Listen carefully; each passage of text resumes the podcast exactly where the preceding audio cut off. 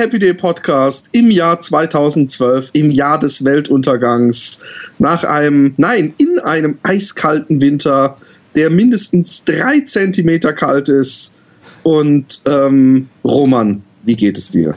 Mir geht's sehr gut. Es ist in Wien, apropos, es ist in Wien extrem kalt, minus 13 Grad haben wir gerade hier. Wie ist es in Utrecht? Genauso. Es ist auch. Es ist, und ich muss sagen, ich genieße es, weil es ist klarer Himmel, die Sonne scheint, aber es ist so eiskalt, dass wenn man praktisch drauf anlegt, kann man sich so die Nasenlöcher so zusammenfrieren lassen, wenn man ganz heftig durch die Nase inatmet. Man kann in seinen eigenen kristallinen Atem, an dem kann man sich den Kopf anschlagen, wenn man nur fest genug atmet. Genau. Und man kann sich den Penis an der Pissstrahl aufschlitzen, den man in den Ball pinkelt. Genau. Ja, genau. Wie viele Sekunden haben wir es durchgehalten ohne Sex? Ich habe nur gesagt... Sag nicht uns. Sag nicht wir. Außerdem hat Pinkeln überhaupt nichts mit Sex zu tun, wenn ich das mal sagen darf. Leider... Das kommt drauf an. Das kommt ganz drauf an. Leider werden wir es dieses Mal auch nicht schaffen. Ich hatte so eine spannende Kriminalgeschichte aus Holland aufbereitet für die deutschen Hörer. Und die werde ich auf nächstes Mal verschieben, weil wir was viel Besseres heute haben. Wir haben nämlich einen Special Guest, aber und es ist nicht Maria, die wir aber auch irgendwann wieder mal haben werden. Ja. Aber wir wollen da erstmal später zu kommen. Erstmal, Roman, wie hast du Weihnachten verbracht? Oh. Halt! Nein! Wir gehen noch ein bisschen vor Weihnachten. Vor Weihnachten, okay. Oder war das nach Weihnachten? Was denn? Nein. Ja, deine Sumbugdana aus Ghana. Die war nach Weihnachten. Die war nach Weihnachten. Ja, am 28. Und jetzt ist natürlich die Frage, hast du, wie damals im Podcast versprochen, sie nicht am ersten Abend geschniedeldiwutzelt? Ich habe zu ihr sogar wortwörtlich gesagt, I don't fuck on the first date. Okay.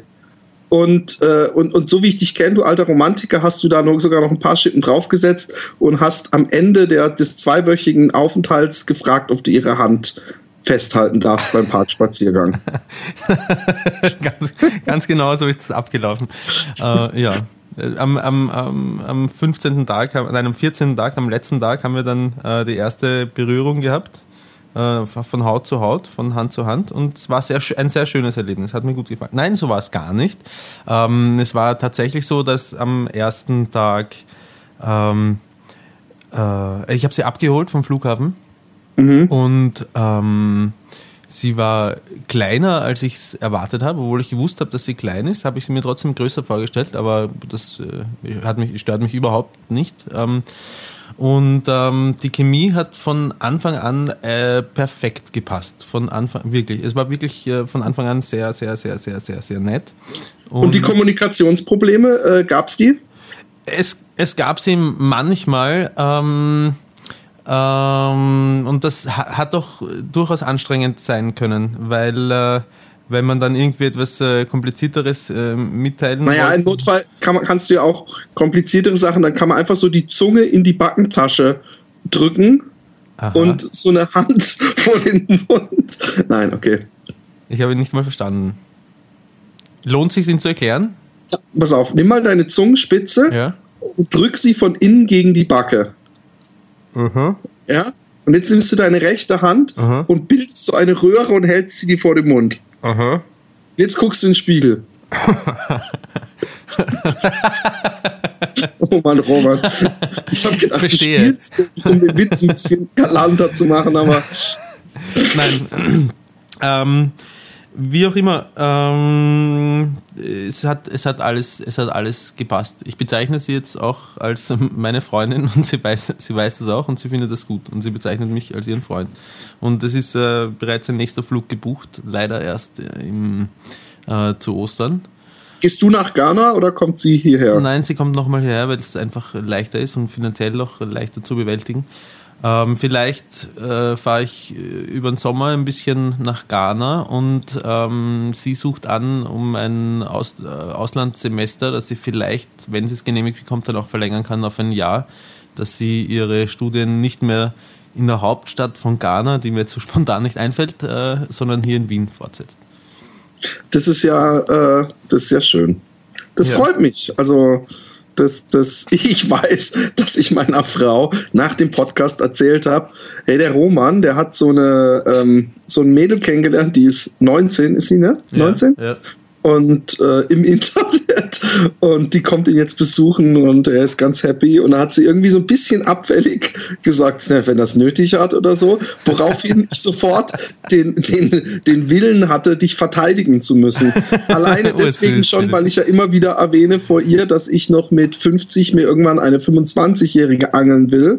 Und deswegen muss ich ja so einen Altersabstand darf ich ja nicht völlig verurteilen. Ja, siehst du, der Altersunterschied, der ist schon manchmal merkbar, aber im Großen und Ganzen, also wenn ich sie vergleiche mit anderen aus ihrem Alter, mit denen ich mir überhaupt nicht vorstellen könnte, irgendetwas anzufangen, weil sie entweder anstrengend oder langweilig sind.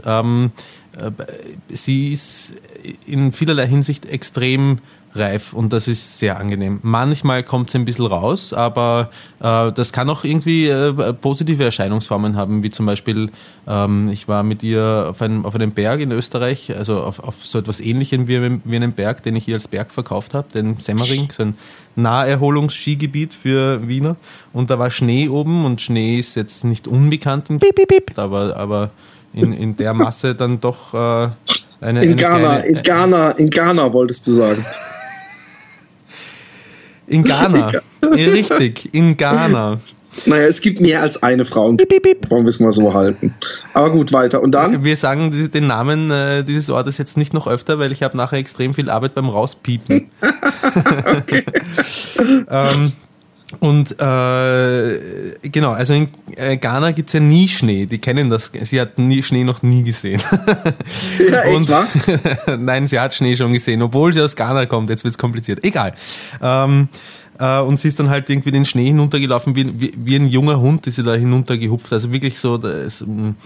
Mit wedelndem Schwanz und Zunge raus. Nein, das habe ich gemacht hinterher dann. Mit wedelndem Schwanz hinterher.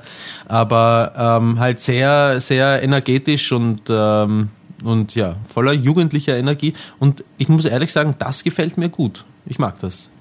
Ja, das hält einen auch fit als alten Mann. Ja, absolut. Wenn man am Krückstock hinterher humpelt. Ja, und na, ich will dann auch nicht wenn du sie jetzt als deine Freundin bezeichnest, will ich jetzt auch nicht zu sehr in den Intimbereich gehen. Ja. Weihnachten, wie hast du Weihnachten? Ich kann nur so viel dazu verraten, es ist fantastisch. Er wollte dann doch nochmal stolz verkünden, dass es ein Riesenspaß war. Nein, eher nicht stolz, sondern ich bin extrem glücklich und ich bin auch extrem froh darüber, dass sich herausgestellt hat, dass ich... weil ich das für mich selber schon vergessen gehabt habe, dass ich dazu in der Lage bin, ein wirklich erfülltes Sexualleben zu haben, ohne Tabus. Ich wusste nicht, dass du daran gezweifelt hast. Ja, doch. Also, ja, das hast du aber schön zurückgehalten. Naja, weißt du, wenn man irgendwie länger keine Beziehung gehabt hat und nur irgendwelche Geschichten, die aus unterschiedlichen Gründen nicht so laufen, wie man sie sich vorstellt, dann ist es einfach wunderschön zu sehen, dass es irgendwie so einfach und entspannt sein kann, auch schönen Sex zu haben mit einem Menschen, in dem man verliebt ist. Das ist schön.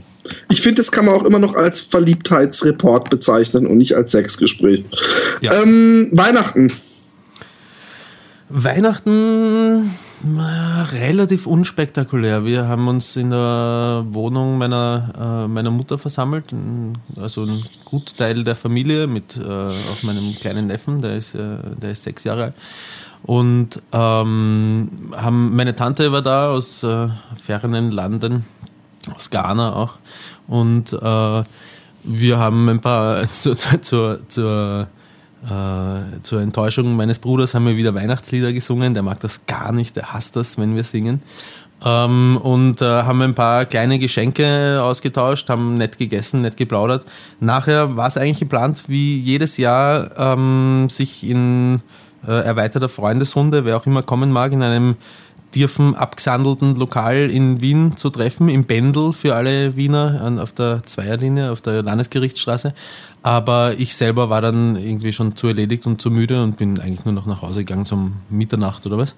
Und war ein sehr schöner, entspannter, ruhiger Abend. Ich habe ihn genossen. Mein Weihnachten war sehr schön. Wie war denn dein Weihnachten? Ich war in Deutschland seit sehr lange mal wieder. Und ich muss ganz ehrlich sagen, das werden jetzt viele mögen mir verzeihen, aber mir ist aufgefallen, das, was ich auch bei dir mal über Österreich gesagt habe, ich weiß nicht, vielleicht soll ich es andersrum, das Pferd von hinten aufzäumen. Mir ist aufgefallen, wie schön Holland ist. Ich war bei meinen Schwiegereltern, bei meiner Schwiegermutter und ihrem Mann in Augsburg. Ja.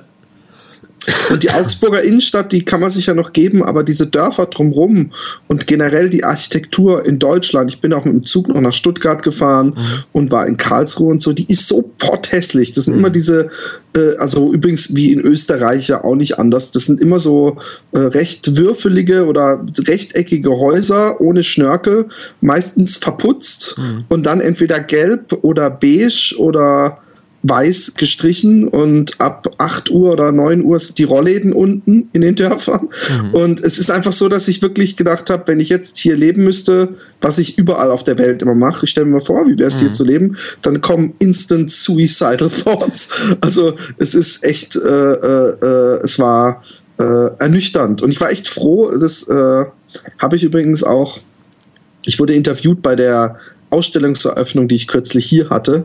Und da habe ich dann auch den Utrechtern ein wenig Honig um den Mund geschmiert, wie wohl ich mich doch hier fühle und wie sehr ich inzwischen wirklich hier integriert und angekommen bin, ohne das überhaupt gemerkt zu haben. Also ich war immer begeistert und dann denkt man auch irgendwann, ich will nie wieder nach Deutschland zurück. Aber inzwischen ist mir wirklich aufgefallen, dass ich mich hier wirklich zu Hause und wohl fühle.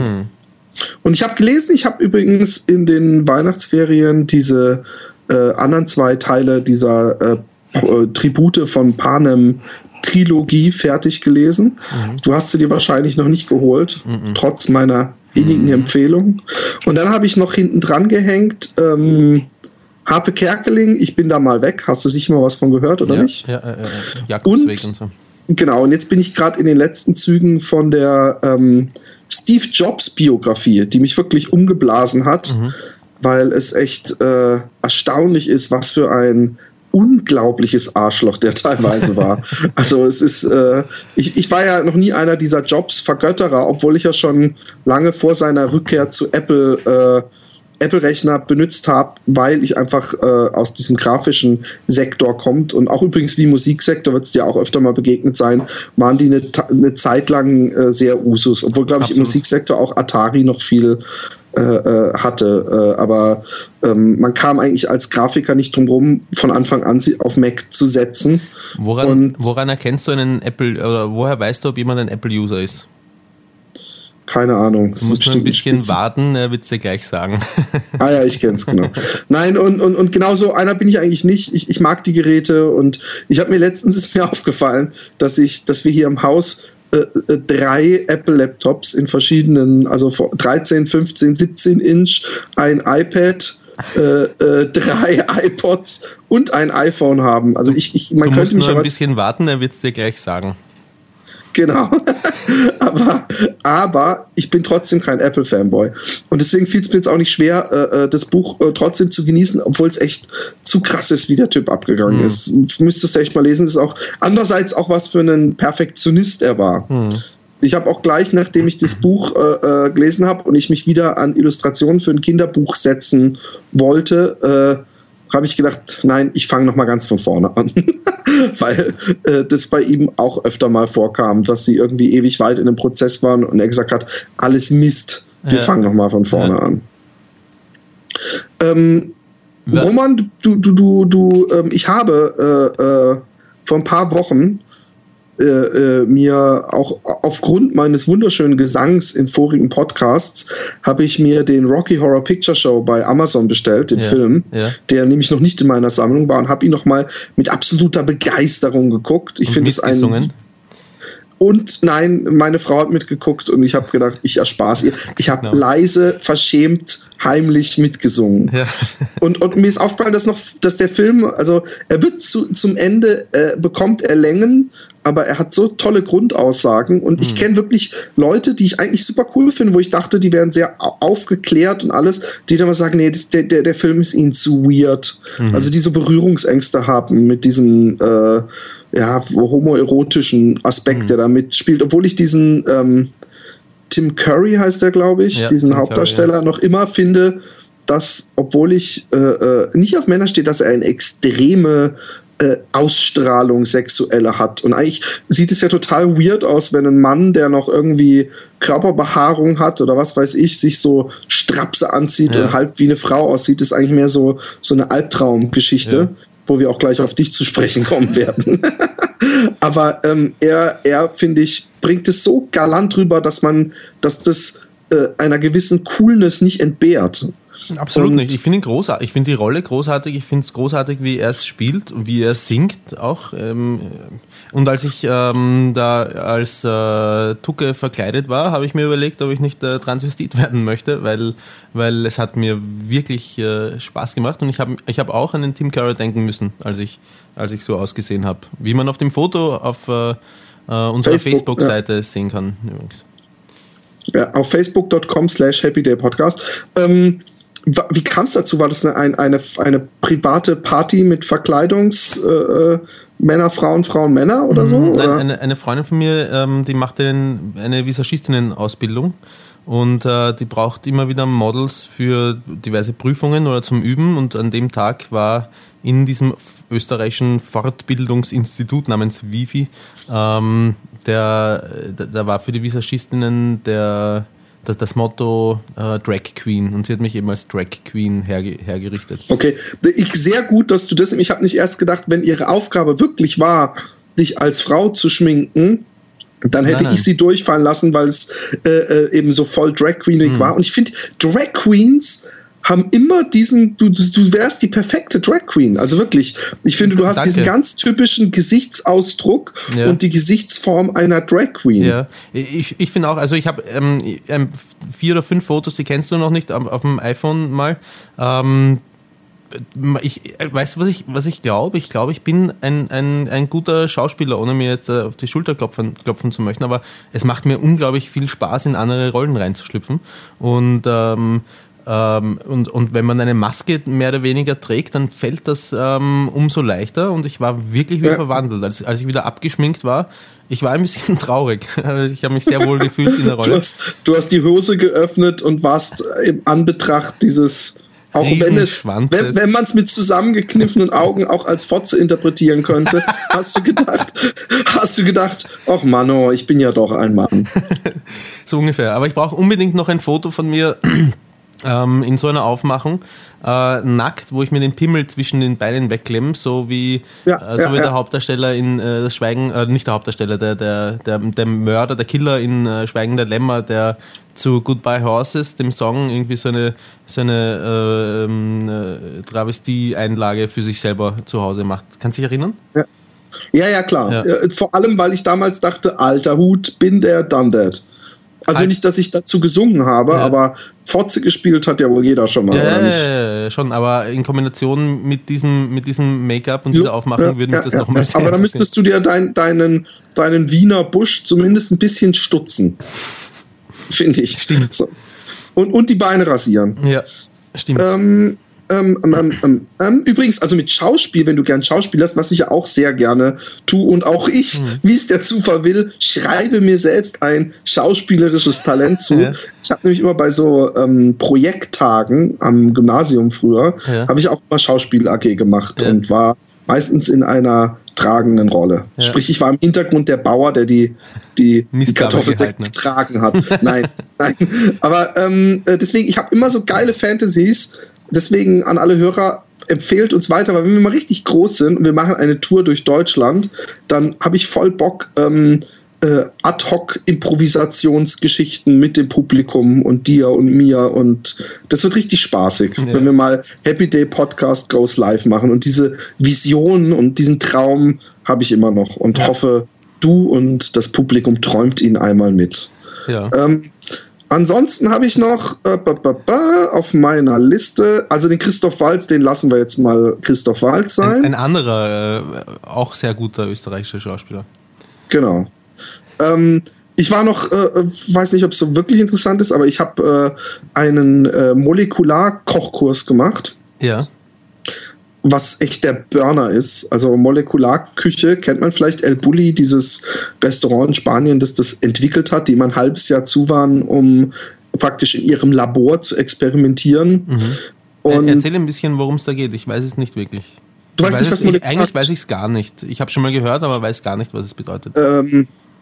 Molekularküche beschäftigt sich mit dem Essen auf chemischer Basis. Mhm. Das klingt jetzt so, als wäre es Laboressen, aber ich sag mal so, Mayonnaise machen ist auch Molekularküche, weil du nimmst Öl und Eier und durch das Vermengen dieser ändert sich komplett die Struktur und die Moleküle und alles. Du hast auf einmal eine weiße, dickere Paste, ja. Mhm. Und die Molekularküche, die haben zum Beispiel so Algen gefunden.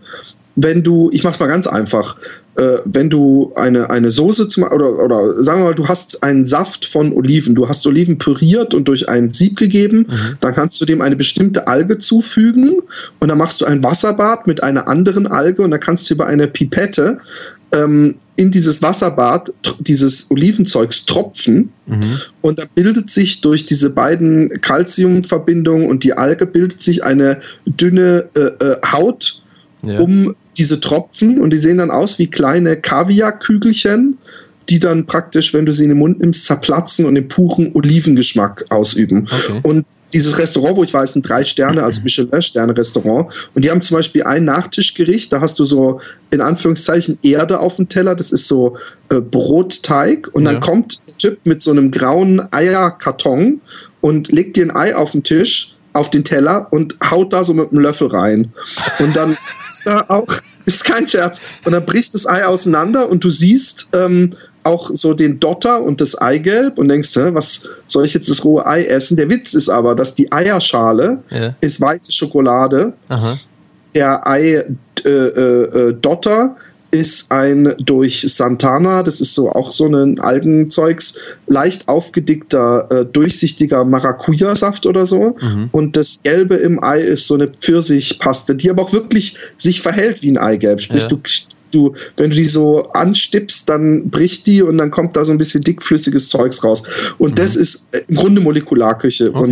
Und auch was ich jetzt zum Beispiel gemacht habe, sind Merengue von Himbeer, und da nimmst du eben echt nur passierst Himbeer und kochst vorher und anstatt dann 5 Eier zu nehmen und das Eiweiß davon aufzuschlagen, und hast ja praktisch 90% Eiweiß am Ende und 10% Himbeergeschmack, wenn du Himbeermerengue machen willst, nehme ich die Himbeersaft und mache einfach nur einen Löffel Eiweißpulver dazu und schlagt das auf und macht davon Merengue, also im Ofen 3 Stunden trocknen lassen. Und die schmecken wirklich pur nach Himbeere. Also die haben wirklich immer eine Geschmacksexplosion. Und ich habe dann jetzt auch diese Technik angewandt und habe rote Betesaft eingekocht und davon praktisch ein Merengue-Knäckebrot gemacht und darauf dann eine Creme von Makrel und Lachs, wildem Lachs. Und da oben drauf, dann habe ich, was habe ich drauf gemacht? Creme fraiche, selber süß-saure Gurken gemacht und ein Kaviar von Balsamico. Alter Schwede. Und das war sehr lecker. Also es war auch komplett meine Eigenkreation. Auf Facebook, auf meinem Profil kann man sie staunend bewundern. Ja. Und aber Everyday Looper. Meinst du, das ist zu hören, wenn ich das hier durch meinen... Der Roman macht sich ja gerne mal lustig über den Philipp, ne? Es ist nur in diese Richtung so. Umgekehrt ist das nämlich gar nicht so. Genau, ich weiß. Ja. Ich respektiere dich so. Ja. Trotz deines 3 Zentimeter Penises. Ja. Genau. Und... Okay, warte kurz. Ich muss erstmal wieder wissen, wie man... Okay. Willst du es hören? Ja, ich will es hören. Also es ist jetzt, der Witz ist natürlich, dass das wahrscheinlich scheiß Qualität ist, also, aber... Bevor du... Warte kurz, Philipp. Ja. Bevor du spielst, die Leute haben keine Ahnung, was Everyday Looper ist. Ich erkläre es ganz kurz. Everyday Looper ist... Okay. Erklärst du. Everyday Looper ist ein Programm, wo du Sachen aufnehmen kannst in dein iPhone. Also es läuft ein Klick, bis ich das übrigens rausgefunden habe, hat ewig gedauert, wie man den Klick aktiviert. Und dann hat man eine Beatgeschwindigkeit und dann kann man einen Loop, also ein 4-Takt oder 8-Takt, oder das kann man sich selber aussuchen, einsingen, zum Beispiel bam, bam, bam, bam, bam, bam, bam, bam. Und das loopt man dann, das kommt dann immer hintereinander und dann kann man ein Beat dazu mit dem Mund machen oder einen Streicher versuchen mit dem Mund zu imitieren. Das kann man sehr schön, Roman hat wunderschön Don't Worry Be Happy eingesungen. Kann man und das auf YouTube übrigens, da muss ich kurz Werbung in eigener Sache machen, kann man auf YouTube sich anschauen, wenn man nach meinem Usernamen sucht auf YouTube. Das ist Rawman's Judge zusammengeschrieben oder einfach Everyday Looper in Kombination mit Don't Worry Be Happy sollte auch das gesuchte Ergebnis bringen. Da habe ich das live demonstriert. Und Philipp hat mich irgendwann mal angerufen oder angeskypt oder so und hat gesagt, also, was du kannst, das kann ich schon lang. Pass auf, ich zeig dir das. Und das Ergebnis, glaube ich, hören wir jetzt, oder? Ja, allerdings muss man sagen, dass so wie du es gemacht hast, es eigentlich am sinnvollsten ist. Nämlich, dass man sieht, wie die Spuren zusammenkommen. Weil das ist der Nachteil, dass man das beim Abspielen die Spuren nicht voneinander trennen kann.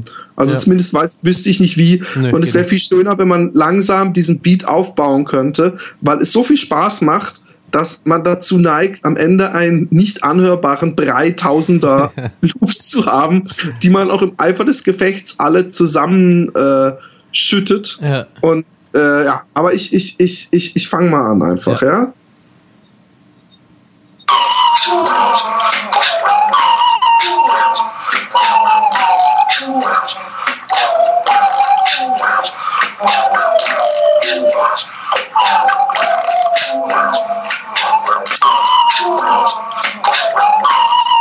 Das wäre Nummer 1. Das ist ein LSD-Hip-Hop-Beat. Ja, pass auf, das Schöne ist ja, dass ich auch, also ich habe wirklich alles mit dem Mund gemacht, ne? Das muss man anerkennend dazu sagen. Das war basierend auf When the Night Has Come und The Land Is Dark. Ja, okay. Stand By Me. Stand By Me, genau. So heißt. Und auf Musikfreunden. Oh ne, das war ja wieder er. Okay, warte. Fuck, Mann, ich mach immer den falschen. Also. When the night has come and the land is dark. Warte, ich hab noch. Das gibt's doch nicht, warum?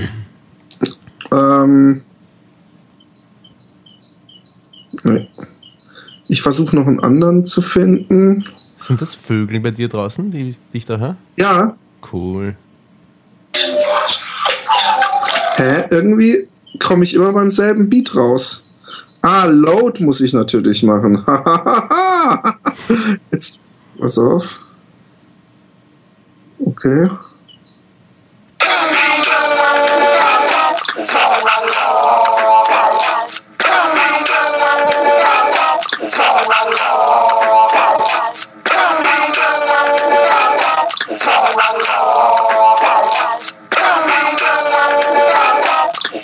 Na, wenn das geil ist. Finde ich sehr cool.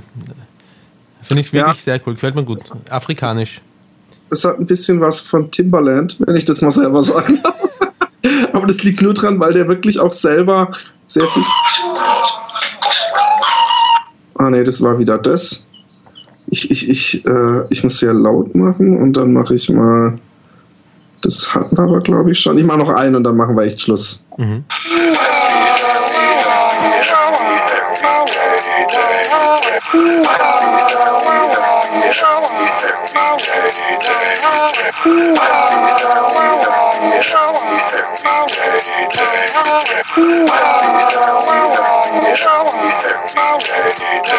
Na, komm. Cool, gefällt mir gut. Ja. Großartig, Philipp, großartig. Nein, aber mir hat der mittlere am besten gefallen. Aber ich finde sie alle drei sehr ansprechend. Vielleicht werden sie auch noch etwas durch dieses Lo-Fi-Verbindungs-Skype-Ding ein bisschen aufgepimpt. Sicher. Davon bin ich... Nee, sie werden abgewertet, natürlich. Ach so. Ja, dann sind sie großartig. Ne, wenn mir mal jemand beibringen würde, wie ich die Dinge als MP3 irgendwie rausschießen kann und mir mailen kann oder so. Also... derjenige mir das mailen kann und ich dann die Dinge an mich mailen kann und die auf Facebook oder wo auch immer hochladen kann, dann könnt ihr in den absoluten Dolby Surround Hochgenuss DTS 5.300.000 kommen, dieser wunderschönen Beats. Jetzt aber, liebes, hochverehrtes Publikum, kommen wir zu unserem Special Guest. Und unser Special Guest... Er darf jetzt schon mal sein Mikro ausschalten, aber noch nicht Hallo sagen. Unser Special Guest gehört zu einer, ich möchte sagen, Randgruppe. Eine Randgruppe, die leider immer noch in dieser Gesellschaft verachtet, bespuckt und gejagt wird. Denn Andreas lebt im Osten Deutschlands. Kleiner Scherz. Nein, Andreas ist homosexuell. Hallo, Andreas. Hallo, Philipp. Servus, hallo, Roman. Andreas. Bist du eigentlich Ostdeutscher oder lebst du nur im Osten? Nein, ich wurde in den 9 Bundesländern geboren und lebe auch hier. Okay. Dann gleich eine Frage, die nicht auf meiner langen Frageliste steht, aber warst du schon vor der Wende überhaupt so alt, dass du über Schwulsein in der DDR irgendwas sagen könntest? Wahrscheinlich nicht. Nein, da bin ich noch zu jung. War ich zu jung. Deine frische, jugendliche Stimme unterstreicht diesen Eindruck auch. Vielen Dank. Und jetzt kommt der absolute Klischeesatz, ich habe ja selber sehr viele schwule Freunde, aber aus Hochachtung und da ich sie nicht auf ihr Schwulsein reduzieren möchte, gibt es doch die ein oder andere Frage, die man sich dann doch nicht traut zu fragen oder wo man dann denkt, man könnte sein Gegenüber eventuell verletzen, obwohl sie in keinster Weise einen verletzenden Hintergrund oder eine Geisteshaltung voraussetzen, aber eben trotzdem so sind, dass man sie noch nicht gefragt hat. Aber mit anderen Worten, die Hochachtung, die Philipp seinen Freunden entgegenbringt, verwehrt er dir, Andreas. Ja, das wird sich sicher vielleicht auch ändern. Genau. Dann meine erste Frage, wann hast du gemerkt, dass du homosexuell bist, dass du Männer besser findest? Wie alt bist du da? Das war sicher ein Prozess, würde ich sagen. Es war schon eher interessant in jungen Jahren immer. Ich fand es interessant, ohne das genau zu definieren oder definieren zu können, wie das eben war oder was daran so interessant ist, also an Jungs. Und aber dann auf jeden Fall, als es dann im Ferienlager wurde, es dann immer interessanter. Also das war dann sicher schon mit 11 oder 12. Ja, ich meine, die genaue Erinnerung oder den genauen Zeitpunkt, den gibt's einfach nicht. Und deswegen, aber es ging schon früh los, würde ich sagen. Sicher nicht Wunderkind früh, so mit 8, 9 oder 10, aber es war auf jeden Fall schon früh genug. Okay, also das gibt's ja übrigens. Ich weiß, dass ich beim Gassigehen begegne ich immer so einer älteren Frau und die hat irgendwann mal mich gefragt, als ich mit meiner Tochter im Kinderwagen war und es ist ein Mädchen und ein Junge und ich so, hey, so rosa, wie die angezogen wird, kann man sich ja fast denken. Und hat gesagt, ja, also ich hatte mal ein Nachbarskind. Der Junge, der hat schon mit 5 oder 6, wollte der immer Kleider von seiner Schwester anziehen. Mhm. Und der wäre inzwischen auch eine Frau. Obwohl das wieder ein ganz anderes Thema ist, weil das ist ja eher Transsexualität. Ja, genau. Jetzt ist die Frage, bist du sexuell? Also man hört immer wieder, dass bei Homosexuellen Analverkehr nicht öfter praktiziert wird, prozentual, wie bei Heterosexuellen. Aber trotzdem würde mich interessieren, bist du, wie man in der Szene sagt, passiv oder aktiv? Oder bist du beides? Ich bin beides. Aber wenn ich mich entscheiden müsste, würde ich eher sagen, ich bin passiv. Okay. Da sind wir schon mal. Jetzt überlege ich, ob ich gleich zur übernächsten Frage springe, weil, das ist jetzt, die auf einem sehr infantilen Ausspruch bei uns in der jungen Umkleide damals ging. Und zwar hat irgendeiner behauptet, dass Schwule beim Kacken einen Orgasmus kriegen. Jetzt ist meine Frage natürlich nicht, ich glaube natürlich nicht, dass Homosexuelle beim Scheißen einen Orgasmus kriegen. Aber was mich interessiert, ist, ob da, also wir wissen allein vom Roman, der ein großer Analfreund ist. Ich glaube, ich schäme mich jetzt schon für deine Frage, die kommen wird. Aber stell sie mal, Philipp. Nein, du wisst sie gar nicht. Nein, das ist eine absolut berechtigte Frage. Gibt es da ein rein körperliches, sexuelles Lustgefühl, wenn man anal in der passiven Haltung ist? Also ist es so, dass man eine Frau, die hat ja die Klitoris und hat auch Nerven und so weiter, ja. Sprich eindeutig sagen, ja, das ist ein geiles Gefühl und die steckt sich auch zum Beispiel einen Dildo rein. Ist ein pures körperliches und nicht kopfmäßiges Lustgefühl beim Analverkehr da bei dir? Beim Analverkehr? Meinst du beim Scheißen, oder? Nein, ich meine beim Analverkehr. Aha. Du meinst jetzt, wenn ich in den Arsch gefickt werde, wenn wir das jetzt mal so ausdrücken, dass ich dann Lust empfinde? Also ja, natürlich. Klar, aber ist das eine körperliche Lust oder ist die vor allem begründet dadurch, dass du es geil findest, dass dein Partner und dass du jetzt hergenommen wirst? Oder ist es so, dass du auch wirklich, dass es ein tolles Gefühl ist? Es ist ein tolles Gefühl und es ist auch ein Scheißgefühl, wenn es wehtut oder wenn es nicht klappt oder weil er zu groß ist oder weil nicht genug Gel genutzt wird oder sonst irgendwas. Aber ist es jemals, und bitte eine ehrliche Antwort, jemals passiert, dass du auf dem Klo saßt? Ich muss die Frage für... Ja, ich verstehe. Und du hast eine ganz besonders dicke, harte Wurst. Und du hast in diesem Moment zum Beispiel zufällig an irgendeine Begegnung... Nein. Das ist die Frage, vor der ich mich gefürchtet habe. Die hätte ich dir aber auch beantworten können. Da hätte man nicht den Andreas einladen. Ausgegangen, es hätte ja sein können, dass er irgendwann dann so, oh ja. Nein, also... Jetzt ist die Frage, ich lese mal die Fragen vor, dann ich schäme mich weniger, wenn ich sie verlese. Und jetzt habe ich hier geschrieben, in der Zeile steht, schon mal Schoko am Stängel gehabt oder andere lustige Durchfallgeschichten. Gibt's da was? Ist das jemals passiert? Oder? Mir noch nicht, nein. Es war immer sehr, sehr sauber, muss ich ehrlich sagen. Aber es ist, als ich aktiv war, ist es mir nicht passiert, aber als ich passiv war, ist es dann passiert. Das war so. Aber das war ganz, ganz wenig. Genau. Und das heißt passiert, du hast dann danach gesehen, dass er... Ja, genau. Das ist so. Ja, ich finde es überhaupt nicht verwerflich. Das kann ja bei Heteropaaren genauso passieren. Von daher. Ja. Aber es hat mich einfach interessiert. Ich habe eine Frage von meiner Frau, die mich gesagt hat, das sagst du nicht dazu. Weil ich habe sie vorhin gefragt, gibt es eine Frage, die du gerne einem Homosexuellen stellen würdest, die du sonst dich nicht trauen würdest, weil meine Frau hat einer ihrer besten, also wirklich besten noch immer Jugendfreunde ist homosexuell und dem stellt sie diese Frage scheinbar nicht.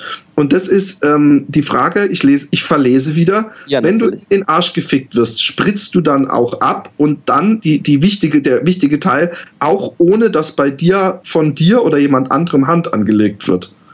Nein.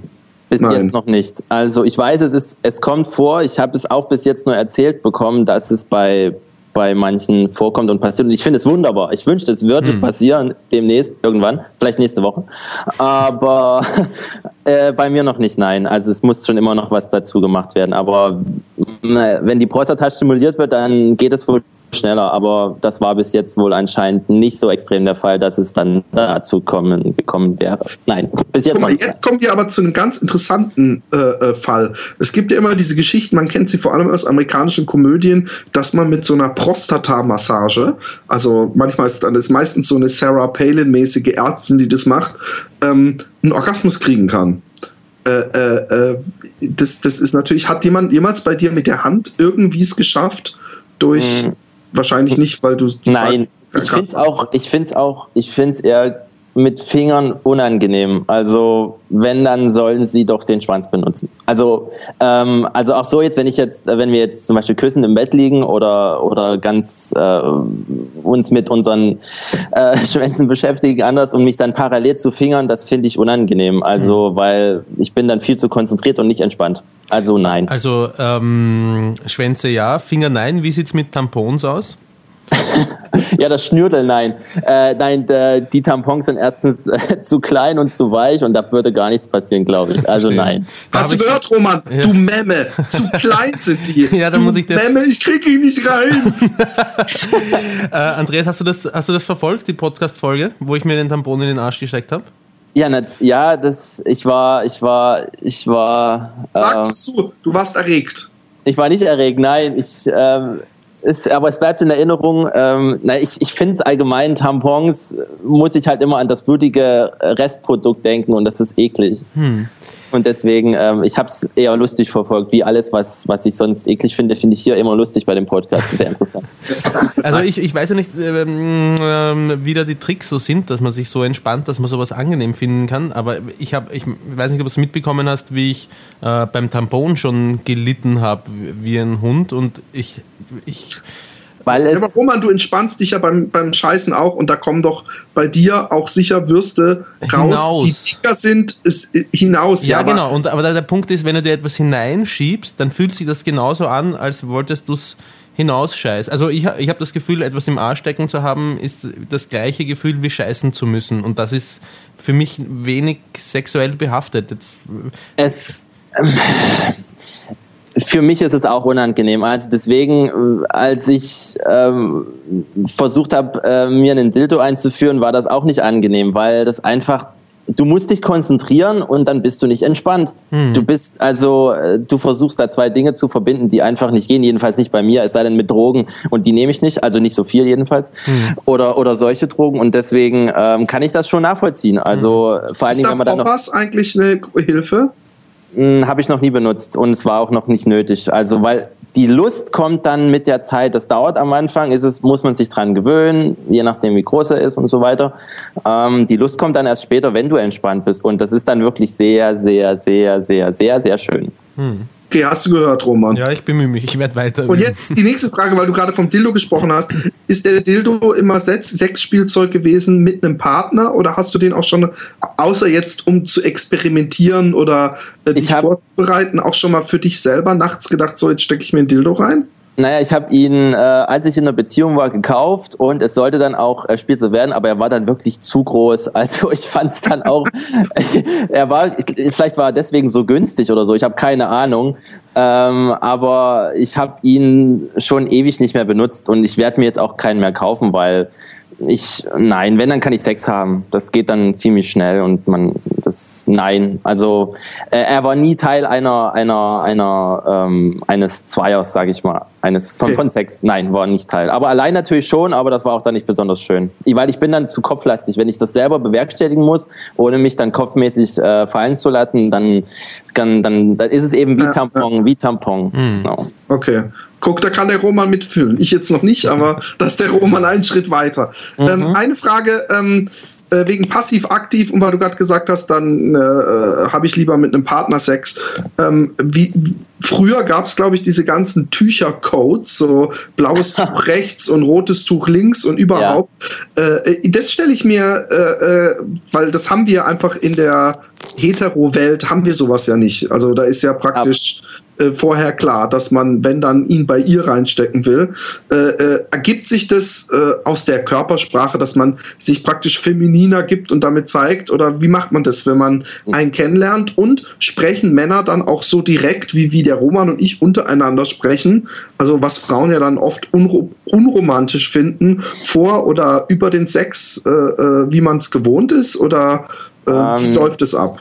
Also zuerstens Tücher, also Hanky-Codes, so wurde das genannt, kenne ich gar nicht. Also kenne ich schon von Artikeln oder aus dem Internet, aber ob das heute noch benutzt wird, weil ich glaube, das war früher eher, also was heißt früher, so vor 10 oder 15 Jahren. Ich kenne keinen, den ich in Leipzig mit Tüchern gesehen habe oder überhaupt schon mal. Also das...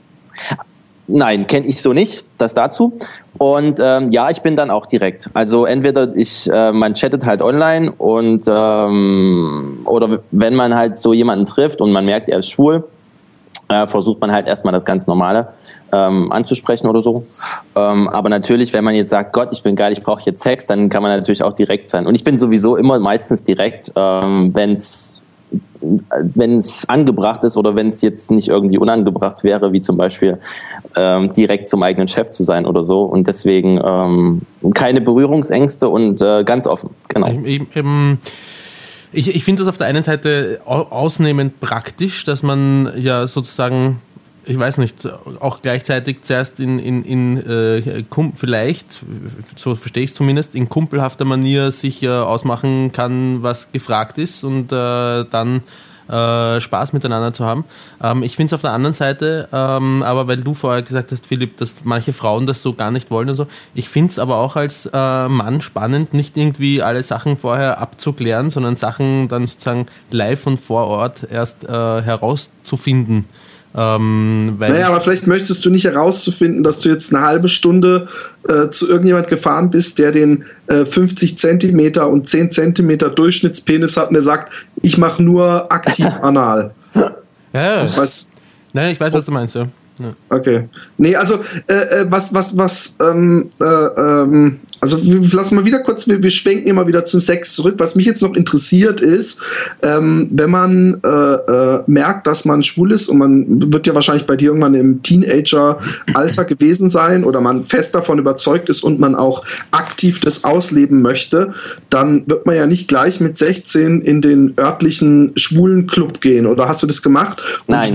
Ich stelle mir das so viel ungleich komplizierter oder schwieriger vor, wenn man sich dann verknallt. Also wenn ich mir vorstelle, jede Frau, in die ich verknallt gewesen wäre in meinem Leben, dass ich die 5000 Frauen vorher checken hätte müssen, ob sie überhaupt hetero sind, weil das ist eben so selbstverständlich. Ist es dir denn passiert, dass du zum Beispiel in der Schule oder irgendein Kumpel, wo du überhaupt keine Ahnung hattest oder deutlich wusstest, dass du in den verknallt warst, und hast du dich dann immer geoutet und ihm gesagt, hey, und ich bin in dich verknallt? Gibt es da irgendeine Geschichte vielleicht? Also ich habe mich in meiner Standardschulzeit, also 10 Jahre Schule, also alles, was danach kam, zähle ich jetzt nicht mit an Ausbildung, war ich nicht geoutet. Also ich... Aber heimlich verliebt dann? Ja, in einen. Also ich hatte einen Klassenkameraden, wir waren immer an manchen Wochenenden im christlichen Ferienlager. Also ja, es ist wirklich Stoff für... Katholisch oder evangelisch? Evangelisch. Okay, dann geht's ja halbwegs noch. Ja, und also das war dann kein Sex, aber es war schon mit Küssen und so, aber jetzt keine Penetration. Wir waren auch viel zu jung. Was? Ach so, ja, aber das finde ich doch wieder höchst spannend. Ja. Mit dem warst du in der Schulzeit zusammen und ihr habt euch geküsst. Das finde ich doch, das muss doch ein Feuerwerk gewesen sein. Oder zumindest, du musst doch gestorben sein in dem Moment, wo du das erste Mal probiert hast und nicht wusstest, ob er sagt, sag mal, du Schwuli. Also wie man halt in dem Alter reagiert, wenn man nicht schwul ist. Ja, das war ganz verwirrend irgendwie. Also wir hatten halt ein Zimmer in diesem, es war auch noch in einem Pfarrhaus, und das war auch so praktisch. Wir hatten dieses Zimmer mit einem großen Doppelbett als Doppelstockbett, also ein Doppelstockbett, und wir konnten sogar die Türe irgendwie abschließen, weil es so eine alte Türe war mit so einem Hebel, und irgendwie haben es dann Blicke getan oder so. Das war einfach, ich kann es jetzt nicht genau sagen, aber es war jetzt nicht so irgendwie der Moment, dass ich jetzt vorgeprescht bin und was versucht hat. Irgendwie war es ein Einvernehmen. Ich kann mich jetzt auch wirklich nicht mehr ganz genau erinnern, wie es angefangen hat. Ich weiß eben nur, dass es nur an diesem Wochenende war und in der normalen Schulzeit gar nicht. Also das war wirklich nur da. Für mich war es schlimm, weil ich ja schwul war oder das schon in dem Sinne wusste, dass mich Frauen an der Stelle gar nicht oder Mädchen gar nicht interessieren. Aber für ihn glaube ich, dass er, für ihn war es nur eine Phase. Und das auch war, und da gibt es auch noch eine zweite Story, aber zu der können wir ja dann auch kommen. Nee, ich finde, wir gehen gleich zu der zweiten Story. Okay. Ich finde es nämlich sehr spannend, dass jemand, also ich frage mich, ob jemand dann wirklich nur eine Phase hatte, weil da gehört schon eine Menge zu, nicht aus Spaß oder aus Show, so wie es der Roman und ich gemacht haben, sondern wirklich zu zweit und in Einsamkeit miteinander rumzuknutschen. Das ist doch, ich kann mir schwer vorstellen, dass das nur so eine Findungsphase war. Ich habe auch keinen Kontakt mehr zu ihm, ich habe eigentlich zu meiner, also wie gesagt, zu der Standardschulzeit gar keinen Kontakt zu den Leuten, weil das Jahr ist irgendwie abgerissen und ich habe da jetzt irgendwie auch kein Bedürfnis, weil keiner von denen war mir dann irgendwie noch wert, Kontakt zu haben. So bin ich halt, also das liegt an mir wahrscheinlich. Aber ich muss ehrlich sagen, bei mir war es so in der Schule, dass ich meine Phase halt hatte, es ist so, die hatten irgendwie alle im Sportunterricht, haben die dauernd so einen Scheiß abgezogen, also auch wirklich in der Umkleidekabine so getan, als würden sie halt Sex haben, also so verstehst du? Kannst du das, also hattet ihr sowas nicht? Ja, klar. Ja, genau. Habe ich selbst noch gemacht. Aus Scherz, ja. Genau, aus Scherz. Und die hatten das. Du musst aufpassen, keinen Ständer zu bekommen, wahrscheinlich. Ja, naja, also es ist so, ich muss auch ehrlich zugeben, ich war auch immer derjenige, der zuletzt in die Mannschaft gewählt wurde. Also ich war jetzt nicht der totale Loser oder Underdog, aber ich war jetzt auch nicht der beliebteste Schüler aller Zeiten. Deswegen war das jetzt nicht so, also ich habe mich da jetzt nicht so präsentiert und für mich war das einfach eine Sache, die mir total gefallen hat, aber für die war es eher nur scherzhaft. Und das hat dann irgendwann aufgehört und ich denke mal, in der Phase war das vielleicht auch bei ihm. Ich habe keine Ahnung, also... aber wir können auch jetzt gern zu der zweiten Story, weil mehr war es dann nicht. Wir hatten dann irgendwann, dann war die Schule vorbei und wir haben uns aus den Augen verloren und das war's. Und es gab nur die Wochenenden für uns, ja, nur die Wochenenden. Sozusagen ein schwulen Tourist, ein hetero-schwulen Tourist. Ja. Also das hat übrigens ja fast was von Brokeback Mountain, weil da waren es dann immer nur die Trips in die Berge. Genau, in die Berge mit den Pferden und so weiter. Genau. Aber ich habe mir ehrlich gesagt, um mal auf Brokeback Mountain, ich hatte mich da echt ein bisschen gefreut auf einen romantischen Liebesfilm, wo mal Schwule im Mittelpunkt stehen und war echt hoch interessiert, wie die das machen. Und dann war da diese Szene im Zelt. Ja. Und ich habe gedacht, jetzt kommt der romantische Kuss und dann reißt er ihm die Hose runter, spuckt ihm aufs Arschloch und steckt seinen Schwanz rein. Ich habe gedacht, was ist denn das? Ich war flabbergasted, wie man im Englischen sagt. Und da ist übrigens auch eine Frage, die ich mir, du lebst in einer, im Grunde doch, natürlich gibt es sehr viele schwule Einrichtungen und Clubs und was weiß ich. Also hier in Utrecht gibt es einen Arsch voll... Oh, diese Formulierung ist übrigens jetzt nicht absichtlich gewesen. Yeah. Aber es gibt ganz viele Bars, wo so eine Regenbogenflagge draußen hängt. Aber da frage ich mich doch, zum Beispiel, wo wir es jetzt vom Film haben, so romantische Filme, die meisten Romantic Comedies oder Liebesfilme oder was weiß ich, sind eben doch auf Heteros zugeschnitten. Ja. Kannst du da trotzdem mitleben oder dich daran erfreuen oder denkst du immer, jetzt nimmt der die Alte in den Arm oder, nein, oder also versetzt dich dann in die Rolle der Frau? Danke, dass du das schon so voreinstellst. Aber nein, ich muss auch dazu sagen, auch wenn ich sehr direkt bin und wenn es halt drauf ankommt, ich bin ein sehr romantischer Typ. Ich bin auch eigentlich ein Beziehungstyp, obwohl es im Moment nicht so läuft. Aber ich habe sehr viele Filme, auch romantische Filme. Cold Mountain zum Beispiel. Das ist ein Film mit Nicole Kidman und Jude Law, aber anderes Thema jetzt.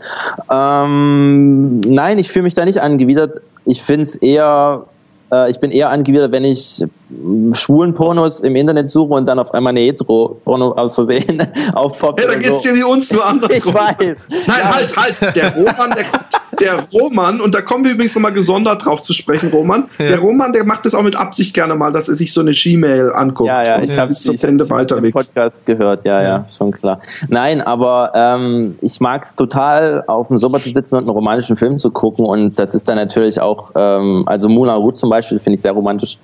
Nein, ich bin da nicht angewidert. Ich finde es eher witzig dann, wenn ich jetzt zum Beispiel mit Freunden einen Film gucke und dann kommt eine Sexszene und dann sage ich, oh Gott, nicht, doch, geh weg. Es gibt manchmal Phasen, wo ich wirklich in einer Serie, wenn ich nicht damit rechne, dass es jetzt Sex gibt oder wenn es schlechter Sex ist, wie zum Beispiel in keine Ahnung, Matrix Reloaded zwischen Neo und Trinity, aber wenn schlechter Sex in Hollywood gemacht ist, dann kann ich das schon erkennen. Und wenn es Heterosex ist, genauso. Genau. Okay.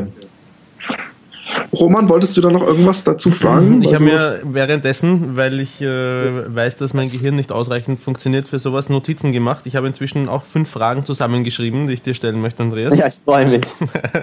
Das erste ist, du hast gesagt, du bist sehr früh draufgekommen, dass du schwul bist und dass du kein Interesse an Mädels hast, wahrscheinlich bevor du das erste Mal, und ich unterstelle dir jetzt einfach mal, dass du das trotzdem mal gemacht hast, ein Mädchen geküsst hast. Hast du mit Frauen denn schon was gehabt? Oder? Nein, gar nicht. Nie. Auch nicht geküsst, nein. Oder so? Auch nicht geküsst, nein. Kein Mund, keine Zunge, vielleicht mal auf die Wange. Nein, gab's nicht. Nein. Und es interessiert dich auch gar nicht, erstmal herauszufinden, wie es denn so ist. Ich kann es mir vorstellen, natürlich, wenn man mich gut bezahlen würde oder so, kann ich natürlich eine Frau küssen. Ich bin jetzt nicht angewidert von der Sache. Ich meine, es gibt auch... Also du bist wie wir käuflich. Wenn der Preis stimmt, wahrscheinlich. Und vielleicht, wenn ich... Aber Sex würde wahrscheinlich nur mit Pillen gehen oder so. Aber da müsste ich dann wirklich... gut bezahlt und sicher auch nicht ganz da sein bei sowas, aber natürlich ist es ist ja alles möglich. Deswegen kann ich das jetzt nicht komplett ausschließen, dafür sind noch zu viele Jahre, die kommen, und zu viele Geldprobleme, die vielleicht auch noch kommen, und deswegen ja, nein. Verstehe. Und wenn du eine Vagina oder wie wir es hier im Podcast nennen, Fotze siehst... das F-Wort ist schrecklich, ich hasse es. Ja, so. Ich mag es auch nicht besonders, aber dem Philipp zuliebe. Ja, den schiebst du auch ruhig. Dieses für meine Augen sehr schöne, fleischliche, lüsterne Ding, wenn du das siehst, so eine Nahaufnahme davon, was empfindest du? Es ist eklig. Okay. Also es ist nicht schön. Also ich meine, ich weiß, ich bin da ja auch rausgekommen aus so etwas, und aber wenn es jetzt nur auf Sexuelle reduziert ist, natürlich, weil mich Frauen an der Stelle nicht interessieren, ist das natürlich ich finde Tomaten genauso eklig, wenn ich in sie beiße, und ich stelle mir dann immer vor, so muss es sein, in sowas so ist es verfangen. Auch. Ja, also, du verstehst, ja, genau. Und so, Thomas, hast du schon mal eine Fotze gebissen, oder was? Ich gebissen, aber jetzt ist es einfach, es ist feucht, da ist Saft, und ich meine, gut, aber keine Kerne jetzt an der Stelle. Aber es kommt drauf an, wenn du in den entsprechenden Vierteln kann alles drin sein. Aber, nein, also ich empfinde es einfach, nein, ich muss es dann schnell wegklicken, wenn es dann wirklich mal auszusehen so passieren sollte. Mhm. Und ich lege es auch nicht drauf an, das mir mit Absicht anzugucken. Mhm. Aber ich weiß natürlich, wie es aussieht. Ich habe Biologie gehabt, und natürlich habe ich... Ein Ekel davor, das finde ich ja... hochinteressant. Du hast aber kein traumatisches Erlebnis gehabt, dass irgendeiner Rentnerin beim Pussy-Epilieren mit 5 Jahren störend ins Zimmer gestürmt bist oder so. Nein. Es hat sich auch noch nie eine Frau auf mein Gesicht gesetzt oder so. Das ist da noch nie passiert. Ich meine, ich stelle es mir einfach nur in meinem Kopf vor, und ich habe ein ziemlich gutes Vorstellungsvermögen bei allem meistens, und ich stelle mir einfach vor, wie ich da gezwungen werde, mein Gesicht da reinzudrücken, und nicht schön. Das ist lustig, dass das so auch so eine, nicht nur eine Zuneigung zu männlichen Rosetten oder sowas ähnlichem, sondern auch eine Abneigung gegenüber dem vom Roman geschätzten Truthahn. Also genau das Gegenteil, wie ich. Also wenn die Vorstellung, dass ich gezwungen werde, dass sich eine Frau auf mich setzt, da muss ich ja aufpassen, dass sich mein Laptop, was ich gerade auf dem Schoß habe, nicht leicht erhebt um 3 Zentimeter. Aber Roman, ich wollte deine Fragestunde nicht unterbrechen. Ich habe noch zum Beispiel die Frage, gibt's Du bist in der schwulen Szene unterwegs, nehme ich an. Also gehst doch in... Nein. Nicht? Okay. Das ist auch wieder so ein Punkt. Ich habe einen schwulen Freund, ja. Also den, an dem ich nicht körperlich interessiert bin, ja. Und ansonsten nur Frauen oder Heteros. Ja. Und ich gehe auch nicht in Schwulenclubs. Okay. Irgendwann, ich hatte die Phase, also da, wo ich weggehen konnte, war ich in einer Beziehung und habe es nicht gemacht und meine Beziehung und ich, wir waren da auch nicht so interessiert an der Stelle und jetzt irgendwann habe ich gesagt, nein, das muss ich nicht haben und ich finde es auch ehrlich gesagt, es sind einfach zu viele, diese ganzen Schwuchteln und ich finde es einfach, ich gehe lieber mit Freunden weg, Film, gucke in eine Bar, reden, Austausch, aber ich bin da kein Partygänger und ich gehe auch nicht tanzen. Kannst du meine Frage trotzdem beantworten, nämlich gibt es aus deiner Sicht so etwas wie, ich nenne es jetzt mal falsche Schwule, also Menschen, die meinen, dass es irgendwie hip und in wäre, schwul zu sein und deswegen eine mehr oder weniger bewusste Entscheidung getroffen haben, sich dem Weibsvolk den Rücken zu kehren und sich Männern zu widmen. Jetzt ernsthaft? Also ich muss dazu sagen, ich hatte am Anfang auch bei mir das Gefühl, dass es bei mir so wäre, aber nur um mich abzuheben von meiner Umgebung, aber nein, es ist, also für mich ist es nicht so, aber ich kann es mir vorstellen, dass es vielleicht, aber am Ende geht es ja doch nur um Sex und ich glaube nicht, dass es dann endgültig wäre, aber ich kenne auch welche, die jetzt, die heteros sind, jedenfalls sagen sie das, die sich aber wirklich in schwule Clubs gehen, also warum auch immer und da, natürlich, weil sie halt schwule Freunde haben, aber natürlich suchen sie sich da wahrscheinlich eher die Bestätigung, so denke ich das, um dann trotzdem mit Frauen zu schlafen, aber trotzdem noch die Bestätigung von den Männern zu bekommen, was ja immer fürs Ego gut ist. Also ich war auch mal in einem schwulen Club. Ich wollte auch gerade sagen, ich auch, das ist ja... also in Wien gibt es das Why Not und ich bin mit einem Freund zufällig daran vorbeispaziert. Ich bin mit einem Freund daran vorbei spaziert und ein lieber ehemaliger schwuler Arbeitskollege von mir ist in dem Moment gerade rausgekommen und hat gesagt, ja, kommt doch rein, und wir sind reingegangen und ich habe jetzt da irgendwie, ich war ein bisschen ein Tourist, habe mir das halt so angeschaut, ja, was machen die da jetzt alle und so, und da gibt es auch einen Darkroom und Griffe an den Toiletten, wo man sich anhalten kann und so. Aber ich habe jetzt da eigentlich, ich kann mich nicht erinnern, irgendeine Art von Zuwendung oder Bestätigung bekommen zu haben. Ja, also ich muss auch sagen, derjenige, von dem ich das jetzt, der hetero ist und der auch, wie ich vorgestern erfahren habe, mit einer guten Freundin von mir regelmäßig Sex hat in letzter Zeit, dass der halt auch schon süß aussieht. Also ich finde ihn auch attraktiv und es gibt halt Heteros, die erkennt man sofort und es gibt halt Schwule, die erkennt man sofort und deswegen, es gibt auch gut aussehende Heteros, die jetzt auf ihr Äußeres achten und so ist er dann auch. Also ich weiß ja nicht, wie du aussiehst, also jetzt, ich habe jetzt da nicht recherchiert oder so, aber vielleicht hast du jetzt nicht diesen anziehenden schwulen Look, aber es gibt für jeden Schwulen eine Person auf der Welt, die ihn irgendwann findet, daran glaube ich ganz fest. Das gibt's bei jedem Mensch, gehe ich davon aus. Bei jedem Mensch, ja, genau.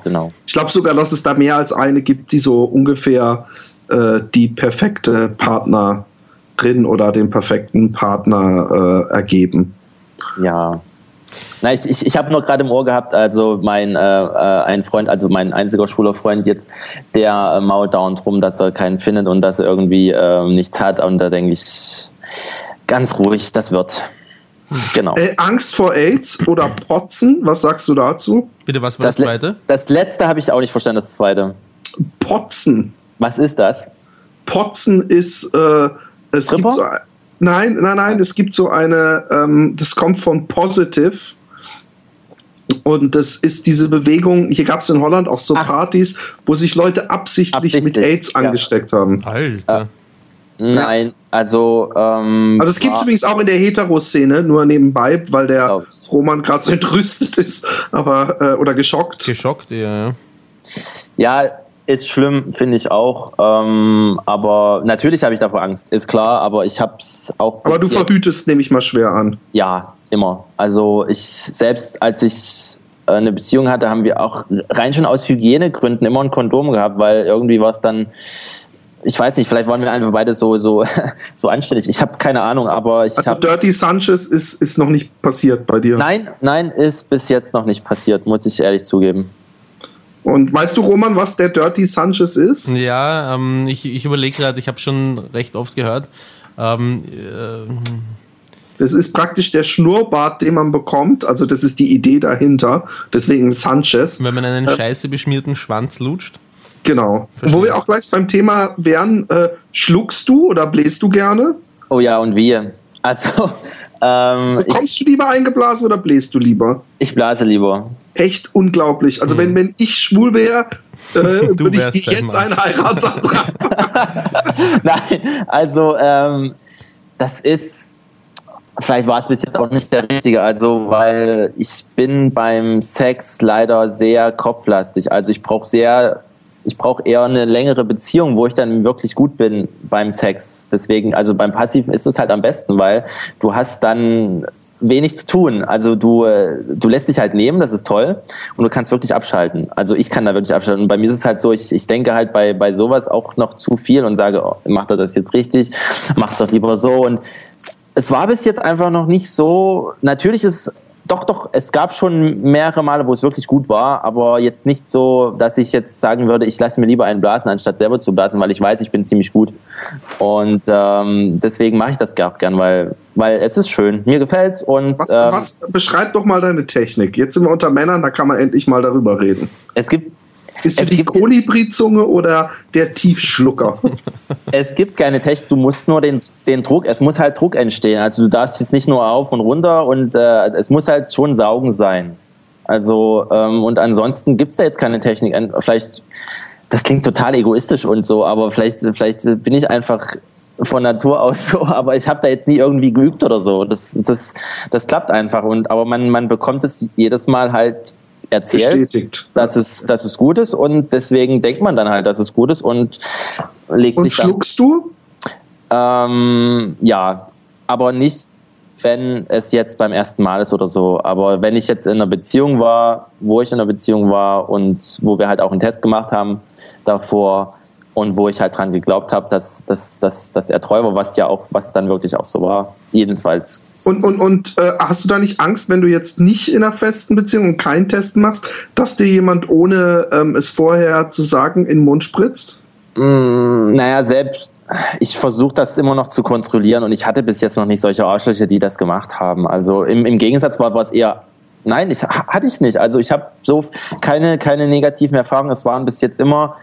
Natürlich 1, 2 dabei, wo es jetzt sexmäßig oder nicht schön war, aber selbst da war es so, dass wir jetzt nicht dass da jetzt jemand gesagt hatte, ich komme in 10 Minuten und dann kam er sofort oder so, kam bis jetzt einfach noch nicht vor, und ich würde es auch sehr beschissen finden und würde auch mir dann sofort den Finger in den Hals stecken, nur um ganz sicher zu gehen.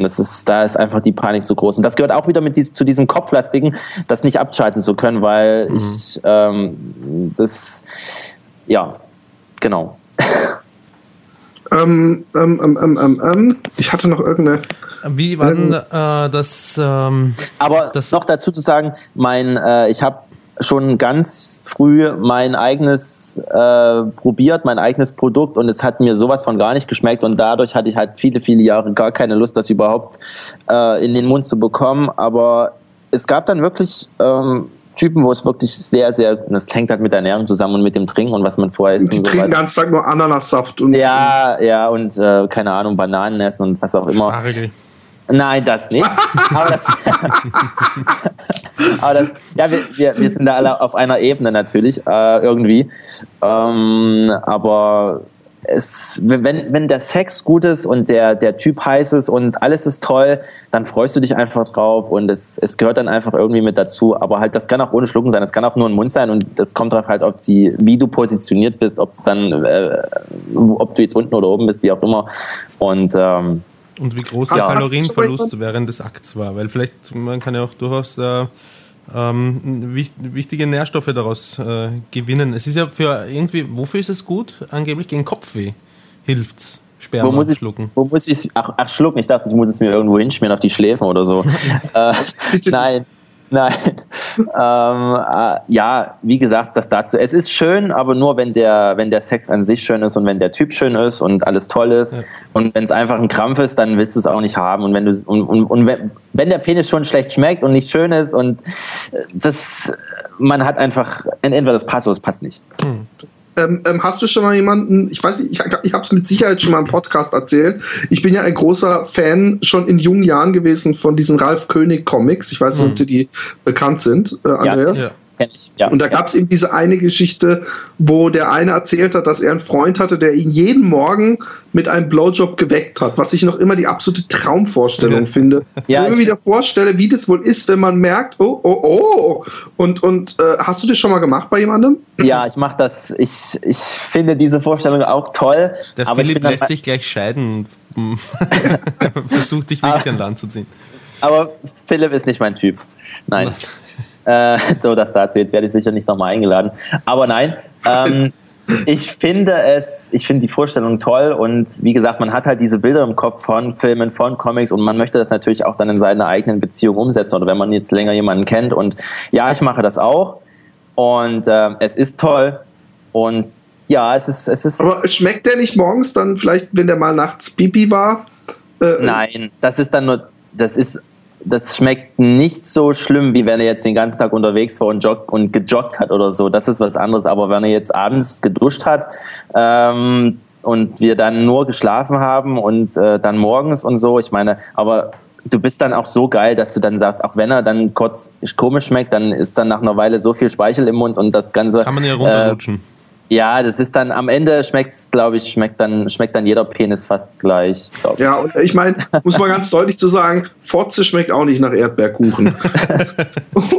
und was anderes, hast du auch schon mal das Arschloch mit eingeschlossen? Also wo du schon mal mit dem Mund da unten warst? Ja, natürlich, das gehört ja damit dazu. Ich blase und lecke sehr gern. Also wie gesagt, wenn du eine Frau wärst und das wäre ein Bewerbungsgespräch, aber ich bin ja nicht dein Typ. Ja.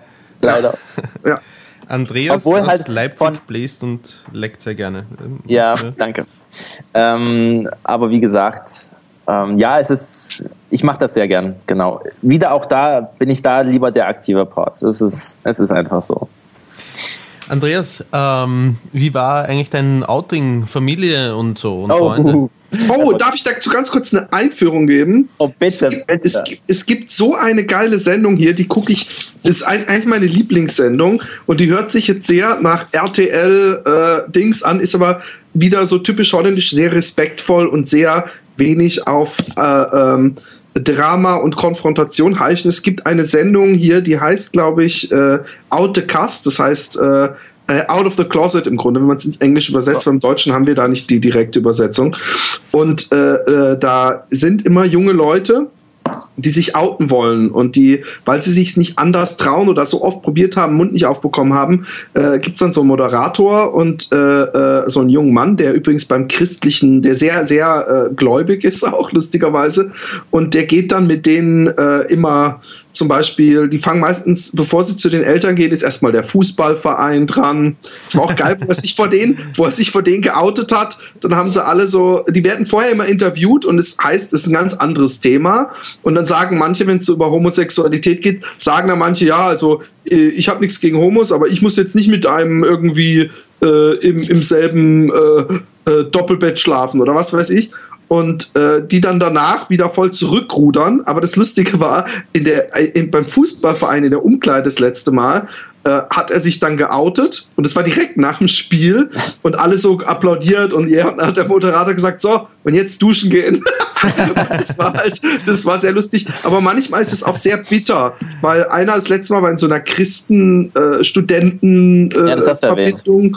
Und das war sehr, die Reaktion war sehr gedämpft. Also, und manchmal ist sie sehr gedämpft, aber es ist eine total coole Sendung, weil oft ist es dann sehr schön zu sehen, wie cool dann doch Eltern oder Geschwister reagieren und vor allem, was für ein Stein denen vom Herzen fällt. Und jetzt sind wir gespannt, wie es bei dir war.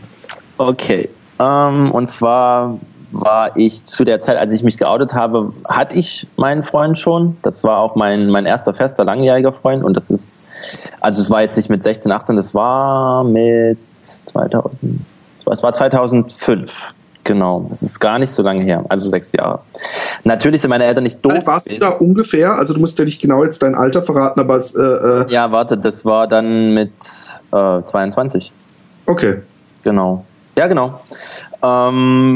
Natürlich hat... Ja, ich komme halt auch vom Dorf, habe da noch zu Hause gewohnt. Und auch meine Eltern und meine Familie, die ist jetzt wirklich nicht, also wie du jetzt vorhin deutsche Architektur beschrieben hast, ist sie jetzt nicht so urdeutsch und konservativ und ganz schlimm vom Dorf. Also es war wirklich alles sehr, sehr locker. Und aber ich hatte meine Eltern da auch schon so eingeschätzt, die sind für ihr Alter wirklich mental nicht alt. Und es war halt so...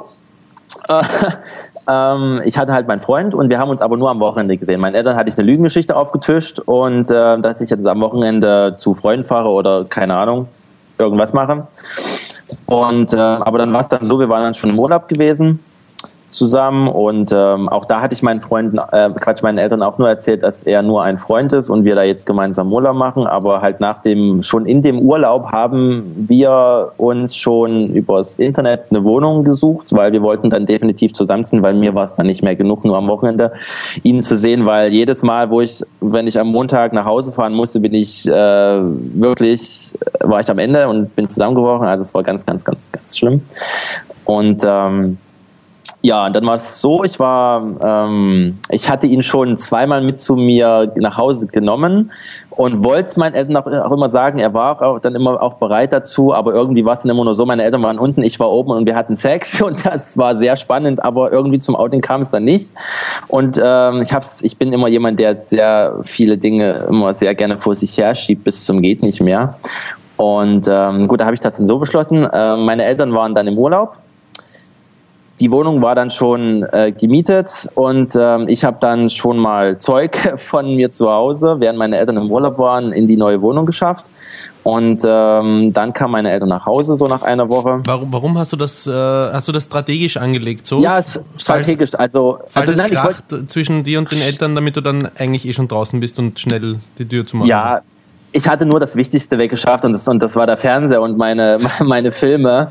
Das war mir da an der Stelle das Wichtigste. Und ich kenne meine Eltern und ich wusste, da ist jetzt nichts Schlimmes. Man hat trotzdem Angst. Das ist einfach so, weil man einfach wirklich, das ist schon ein Schritt, also wow. Na, jedenfalls, Entschuldige, ganz kurz, Andreas, trägst du irgendwelche, gerade Armreifen oder irgendetwas, was so ein unangenehmes Geräusch macht, so ein helles, hohes? Nein, mein iPhone-Mikro schrubbert am Sweatshirt, aber ich halte es jetzt mal hoch, vielleicht geht es jetzt besser. Ah, ja, super.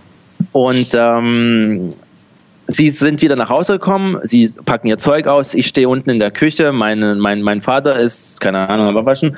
Nein, meine Mutter ist am Abwaschen, mein Vater ist oben und sagt, dein Fernseher ist ja gar nicht da, wo ist dein Fernseher? Er sagt, ja. Und da habe ich gesagt, ja, ihr wisst doch, das ist nicht nur ein Freund, das ist mein Freund. Also ich habe geschickt umschifft, dass ich gesagt habe, ich bin schwul, sondern ich habe einfach nur gesagt, ich habe einen Freund. Das war super. Ich finde es heute auch noch wunderbar, dass ich das so eingestellt habe, wieder mal drumherum, um schwul zu sein, um das zu sagen. Wir ziehen zusammen. Ich ziehe dann aus. Und ja, mein Vater steht da, meine Mutter hat sich hingesetzt. Mein Vater ist eher der Ruhige und sagt, ja, okay. Und meine Mom auch so. Was habt ihr falsch gemacht? Nein, es war wirklich super, aber das Beste kommt ja dann noch. Und zwar, die haben ja gesagt, ja, wir haben es uns schon gedacht und so. Natürlich denken sich das Eltern, weil man verhält sich, man hat schon gewisse Eigenschaften oder so, wo man das erkennen kann oder wo man das vermutet, schätze ich mal, als Eltern würde ich es wahrscheinlich dann auch. Und das Beste war dann so, und jetzt gehst du rüber zu Oma und Opa und sagst denen das. Ja, dann bin ich dann halt rüber zu meiner Oma und meinem Opa und habe ihnen das genau auf dieselbe Weise erzählt. Und haben die reagiert? Da war auch alles okay. Es war jetzt keine Tränen, keine sonst irgendwas. Und ich hatte halt, sie kannten ihn ja auch schon. Also er war ja schon zweimal mit da und war auch ganz nett und so. Und Deswegen war das wirklich ganz unspektakulär bei mir. Also es war jetzt nicht fernsehtauglich, würde ich sagen. Also vielleicht für deine Sendung, aber vielleicht jetzt für so eine RTL2-Sendung wäre es jetzt nichts gewesen. Also keine Tränen, keine Streiterei. War wunderbar. Und dann eine Woche später bin ich dann mit meinen Eltern, die haben einen Transport organisiert und wir sind umgezogen. Also ich bin umgezogen. Und das, so war das dann. Ja. Das ging. Hast du dich dann nochmal irgendwie gesondert bei der Arbeit oder irgendwie geoutet? Also lebst du ziemlich offen schwul, oder? Ich bin offen, ja. Also das war das nicht das Problem. Ich war halt dann, was Ausbildung angeht und Arbeit und dann auch so, da wusste das jeder. Da habe ich das dann auch immer erzählt, wenn es mal zu dem Thema kam oder ob du eine Freundin hast. Also ich trage jetzt keine T-Shirts oder so, wo ich sage, wo das jeder sehen kann, aber nein, das war nie so. Also es war immer offen. Ich war da auch, das war mir dann ziemlich scheißegal. Ja. An Anfeindungen? Nein. Keine? Nein, bis heute nicht. Nein. Also ich muss sagen, es wird einem ja trotzdem Angst und Bange, wenn man, also politisch auch, wenn man gen Osten guckt, in den Ostblockländern, was da teilweise abgeht, also mit so Skinhorden, die irgendwelche Schwulen verdreschen mit Baseballschlägern oder irgendwelche Demos von Schwulen, die durch die Stadt jagen, richtig gehend. Und ich habe gestern Abend war ich bei meinen Nachbarn und die haben auch einen Sohn und ich weiß gar nicht mehr, wie wir drauf kamen, aber er hat dann gemeint, sie hatten kürzlich einen italienischen Geschäftskollegen zu Gast und abends hat meine Nachbarin den Sohn ins Bett gebracht und er ist vorher zu seinem Papa und hat ihm einen Gute-Nacht-Kuss gegeben und in dem Moment guckt der Italiener völlig wie vom Schlag getroffen und als dann der Sohn und die Frau weg waren, um dass der eben ins Bett kommt, hat er gefragt, hast du da keine Angst? Und er so, wie Angst? Ja, dass er schwul wird. Und dann hat mein Nachbar etwas erstaunt geguckt und hat der Typ felsenfest erzählt, dass und jetzt wird es noch besser, die katholische Kirche in Italien geforscht hätte und rausgefunden hätte, dass durch solche, ich zitiere, traumatischen Erlebnisse man schwul wird. Also man wird auch schwul.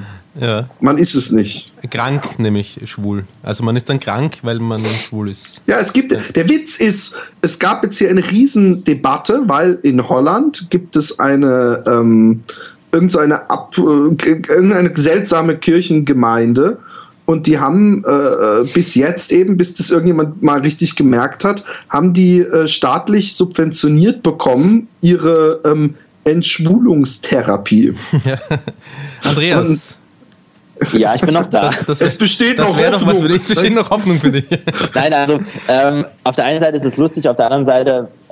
nee, es ist eigentlich nicht. Es ist nicht lustig, ich weiß, aber ich hoffe nicht, dass es jetzt irgendwie... Es gibt ja auch Wissenschaftler, die wahrscheinlich daran forschen, wie das entsteht, warum und auch immer. Und ich hoffe nicht, dass sie es rausfinden, weil wenn sie es rausfinden, können sie es heilen. Oder sonst irgendwas. Dann werden sie es als Gentherapie im Embryo oder so wegmachen wollen. Das wird irgendwann wahrscheinlich dann sicher auch kommen. Ich meine, es wird geforscht und es gibt mittlerweile einen wissenschaftlich bewiesenen Zusammenhang zwischen dem Östrogengehalt im Fruchtwasser der Mutter und der sexuellen Ausrichtung des Sohnes. Ja, also ich kenne einen Forscher, der an der UCLA, also er ist auf richtig hohem Niveau, er ist da eine Koryphäe, nach dem schwulen Gen forscht. Und der hat mal Bilder von mir gekauft, so habe ich den überhaupt kennengelernt.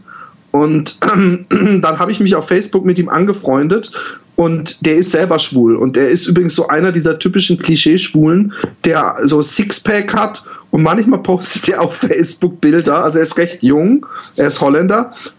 Und dann sind irgendwelche Poolpartys und die sehen alle aus, so Sixpack, voll muskulös, alles voll die sexy Jungs, aber halt nur Männer.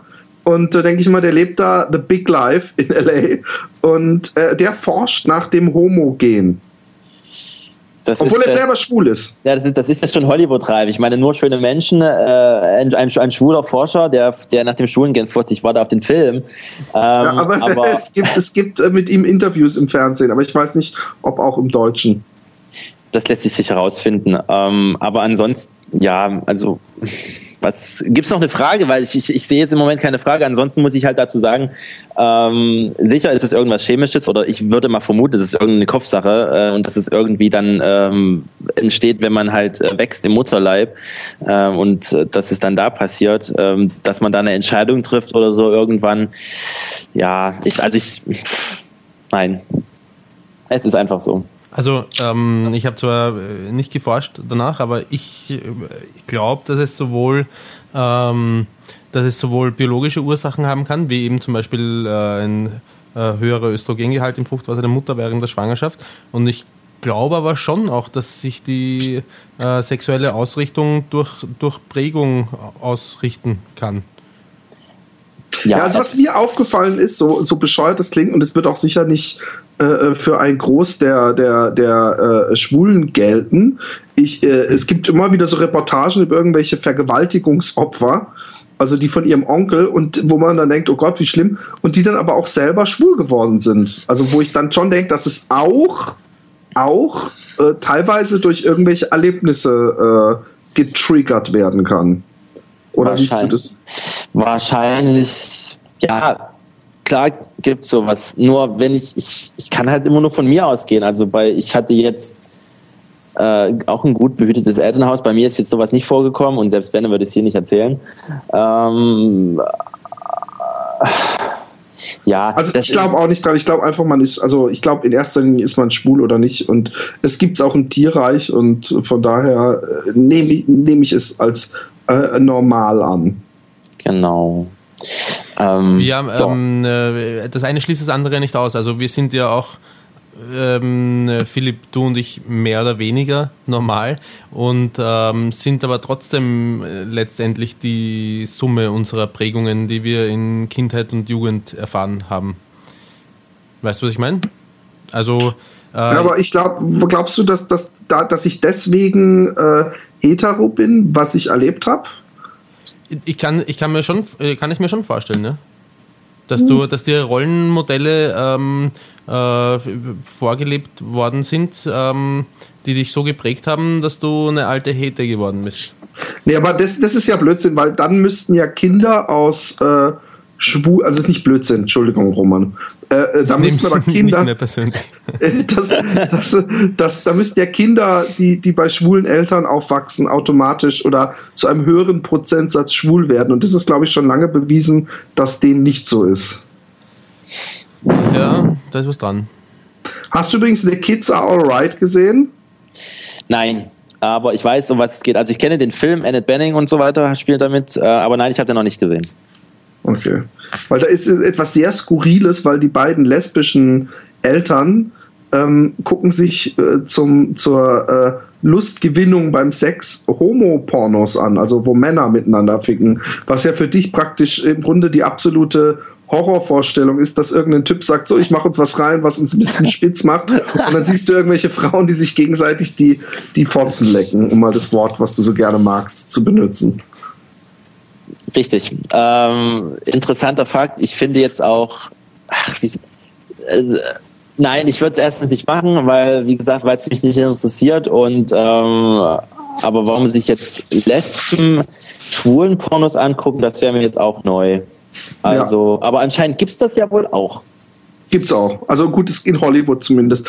Noch eine ganz wichtige Frage. Erstens, hast du das Foto vom Roman gesehen auf Facebook? Und die nächste Frage ist, Transvestiten, ist das in irgendeiner Weise was dich anmacht? Nein, ich habe mal mit einem gechattet, der zugegebenermaßen, das war ein Thailänder, und da hat man ja immer schon die Vorstellung, das ist ganz schlimm, ich weiß, aber ich hatte einfach die Wunden. Dann habe ich auch rausgefunden, auch über Facebook, dass er halt sowas macht, und habe dann sofort den Kontakt abgebrochen. Ich finde es nicht schön, nein.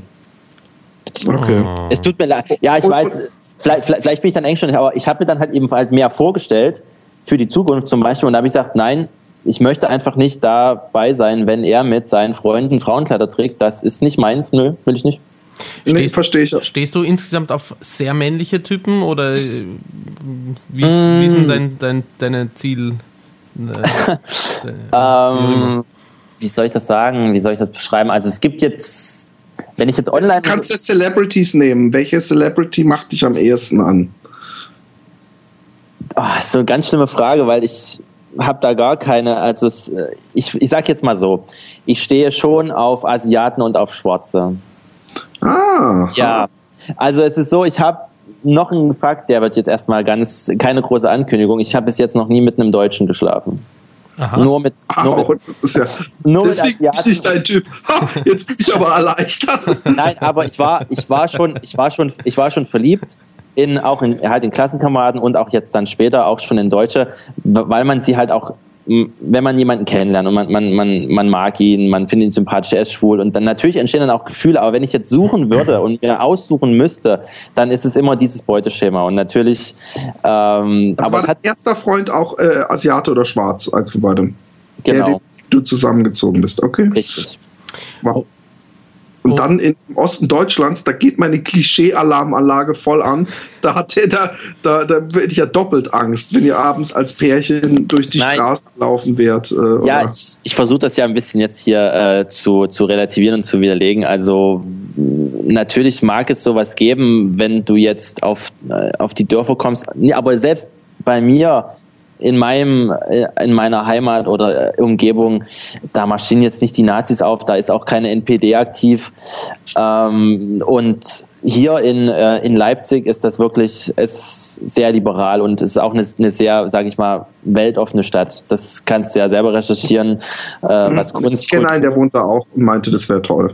Und deswegen, ich muss auch sagen, wir haben einen sehr hohen asiatischen Anteil, also sei es jetzt Vietnamesen, Thailänder und Chinesen, allein durchs Studium hast du ja immer jedes Semester einen ordentlichen Schub, sag ich mal. Und Schwarze nicht so, das ist eher selten. Aber musst du nach Holland kommen. Ich weiß. Oder jetzt überhaupt, das ist dann wohl eher dann in den alten Bundesländern so. Aber wie gesagt, Transvestiten nein, Asiaten, Schwarze ja und Deutsche bis jetzt auch noch nicht, nur geküsst, aber kein Sex. So. Also wenn ich jetzt meine Klischeebilder aufs Heftigste strapazieren will, dann tut dir dein Arschloch jetzt schon. Dann unterstelle ich einen riesengroßen Unterschied zwischen dem durchschnittlichen Schwarzen und dem durchschnittlichen Asiaten. Ich spiele jetzt noch nicht mal auf die Penisgröße. an. Doch, genau das tust du. So im Durchschnitt würde ich jetzt mal behaupten, sind Asiaten eher klein und zart und Schwarze eher groß und muskulös und es sind zwei sehr unterschiedliche... Ich weiß. Ich muss noch dazu sagen, wenn ich jetzt online unterwegs bin, also ich lerne halt sehr viele auch durch online kennen und durch Chat, da ich eben nicht durch die Szene gehe, ja. Pflege ich lieber lange Chat-Unterhaltung und so, aber ich kann wirklich sagen, ich habe ein gutes soziales Leben, ich habe jetzt nicht die Masse an Freunden, aber die ich habe, die sind in Ordnung und ich bin jetzt auch kein Eremit oder so, aber wenn ich jetzt online gucke und dann eben nur oben ohne Bilder sehe, ohne Kopf, das ist nicht interessant, das ist einfach so, das ist dann wieder nur Fleisch. Da weiß ich dann, oder da kann ich mir dann schon denken, das ist dann, das ist irgendwie schwer zu sagen. Meiner Ausgangsfrage zurückzukommen, lässt sich die Frage, ob du jetzt eher so auf den typischen männlichen Menschen stehst, also so männliche Attribute wie groß, muskulös und eckiges Kinn oder so, kannst du darüber eine Aussage treffen oder eher nicht so, weil du keinen bestimmten Geschmack hast? Das kann ich und zwar... derjenige sollte nicht größer sein als ich, also Körpergröße. Ja. Also wenn ich jetzt langfristig denke, dann möchte ich keinen Freund haben, der größer ist als ich, sondern eher jemanden, der sich an mich ankuschelt oder an meine Schulter oder zu dem ich runterschauen kann, sage ich jetzt mal so. Aber natürlich, Schwarze waren wirklich größer. Warte, ganz kurz, wir warten noch darauf, dass wir Philipps Aufmerksamkeit auch wieder haben. Okay, ist in Ordnung. Okay, ja. Weiter geht's. Okay, und aber ja, ich finde halt Asiaten an der Stelle, wenn sie halt gut aussehen, oder gibt eine genauso hässliche, die mir nicht gefallen. Ja. Es sind jetzt nicht nur Asiaten, weil sie Asiaten sind, sondern weil sie einfach süß aussehen oder gut aussehen. Und dadurch, dass sie sind nicht klein, da war ich eben auch sehr überrascht, weil ich dachte, bei meinem ersten Freund damals, der war... Bist du jetzt vom Pimmel oder vom... Penis, genau. Okay. Ja, genau, Entschuldigung. Wir sprechen jetzt vom Penis. Und Er war natürlich kleiner als ich, das ist klar. Und zudem fahre ich auch wieder nächste Woche nach Berlin. Und also wir sind da immer noch in Kontakt. Und ja, natürlich ist es eine interessante Mischung, das ist schon richtig, aber ich kann jetzt auch nicht ausschließen, also wenn ich jetzt einen Typen, der mich ansprechen würde, ein Deutscher oder so, der mir jetzt gefällt, dann gefällt er mir eben, da treffe ich jetzt nicht so die Abstimmung, aber wenn ich jetzt gezielt suche, dann eben nur das. Ja. Das ist wunderschön gesagt. Jetzt ich habe mir eine Frage aufgeschrieben, die habe ich die ultimative Frage genannt, auch wenn ich die Antwort mir schon denken kann nach dem Gespräch. Und zwar, macht dich der Happy Day Podcast und seine ganzen Wix-Geschichten manchmal geil? Aber es sind doch Hetero-Geschichten und nein, dann macht es mich natürlich nicht geil. Also mich machen Lesben-Videos auch geil. Ja, das glaube ich. Von daher aber ich habe es mir ja schon gedacht, dass das so enttäuschend ausfällt. Ich finde es, wie gesagt, es ist ein super Podcast und er ist halt sehr, sehr, sehr lustig für mich. Und warum, das habe ich ja schon in der E-Mail mal geschrieben und deswegen, ja. Ja. Jetzt überlege ich, ob man aufhören soll, wenn es am schönsten ist, oder ob der Roman noch... Gibt es vielleicht noch irgendeine lustige Geschichte, die du erlebt hast, wo du im Nachhinein denkst, oh Mann, die hätte ich erzählen müssen? Ja, ich weiß, das wird sicher dann auch passieren. Scheiße. Naja, es ist... Ringst du mit dir, ob du die Geschichte jetzt erzählen sollst oder besser doch nicht? Es ist schlimm, weil wenn ich nach bestimmten Dingen suche, fallen es mir eben nicht ein. Mir fällt es immer erst danach ein und dadurch jetzt sowieso spontan kam jetzt die Aufnahme, habe ich jetzt auch nicht vorbereitet, wo ich jetzt noch einen flotten Dreier schon mal gehabt und dann vielleicht so, dass du einen Schwarzen und einen Asiaten mit nach Hause nimmst und die ziehen ihre Hosen runter und der Asiate hat einen halben Meter Schwanz und der Schwarze hat einen verschwindend kleinen Schniedel. Nein, hatte ich noch nicht. Ich hatte auch noch keine Dreier und ich würde Dreier auch nur ausprobieren, wenn ich jetzt der Gast wäre oder so, aber nicht in einer Beziehung. Da hätte ich viel zu viel Angst vor Verlust. Dass ich dann meinen Partner verliere, das ist dann wieder die Angst vor dem Alleinsein. Bei Dreier, da du gerne bläst und passiv bist, kann man sich ungefähr vorstellen, wo du landen würdest. du wärst praktisch das wie so ein Schwein auf so einem Spieß, weißt du, überm Feuer. Du hättest auch sagen können, der lecker Belag in einem Sandwich oder so, aber nicht so Schwein an aufgespielt. Nein, aber das Schwein ist ja auch in so einer horizontalen.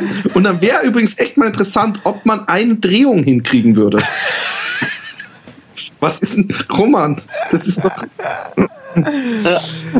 Ja, ich stelle es mir lustig vor. Das kann man übrigens bei einer Frau genauso machen. Also, ja, Frauen sind zu einigem zu gebrauchen, das stimmt. Oh ja, und jetzt zieh die Macho-Sprüche aus. Solange sie die ihre Fotze nicht zeigen. Nein, also es ist so, als ich riskanter Sexgeschichten, ja, die habe ich, das ist klar. Also in Umkleidekabinen zum Beispiel oder als wir dann bei meinem damaligen Freund zu Hause waren und im Sommer war es so heiß, dass die Türen offen standen und wir halt ganz leise sein mussten oder so. Ja, ich bin meistens auch zu jeder Schandtat bereit. Ich meine, ich muss jetzt nicht auf dem Marktplatz Sex haben, aber natürlich auch mal gerne im Sommer draußen auf der Wiese oder so. Das ist, aber da gibt es schon ein paar Geschichten, aber ich weiß nicht, ob das jetzt lustige Geschichten sind. Das sind eher nur schöne Erinnerungen. Schöne Erinnerungen, ja. Mhm. Aber ich bin jetzt noch nicht beim Sex aus dem Bett gefallen oder so. Und du hast noch keine Rosette kaputt gevögelt oder deine ist auch immer heil geblieben? Nein, also ich kann nur sagen, also wie gesagt, als ich das letzte Mal oder das vorletzte Mal, wo ich mit einem schwarzen Sex hatte, das war sehr, sehr schön. Es ging auch die ganze Nacht. Wir haben uns unterhalten, hatten Sex, haben uns wieder unterhalten, hatten Sex und es war auch so lang, dass ich wirklich 3 Tage dann wirklich Rückenschmerzen hatte, weil es war irgendwie immer nur eine Position, aber die war wirklich so gut, dass wir das nicht ändern wollten. Und das war Doggy-Style oder wie? Ja, ja. Und du hast das, was man bei Frauen, hab letztens im Internet gesehen, so sich wünscht, dass du hast praktisch immer so ein richtig schönes Hohlkreuz gemacht. Aber wie? Ja, ehrlich. Guck, und das ist das Schöne unter Männern, dass man sowas natürlich nicht sagen kann, Mann, jetzt mach doch mal hier. Klar kann man das. Ja, kann man auch, aber nicht in der ersten Nacht. Obwohl, vielleicht eher in der ersten Nacht oder dann wieder ein Jahr später. Zwischendrin eher nicht. Es gibt so eine dunkle Szene. Aber gut, ich würde sagen, es war sehr aufschlussreich, höchst interessant. Ich bedanke mich für die Infos. Wahrscheinlich fallen mir im Nachhinein auch noch viele Fragen ein, die ich vergessen habe, aber vielleicht gibt es auch ein zweites Mal. Genau, vielleicht gibt es ein zweites Mal.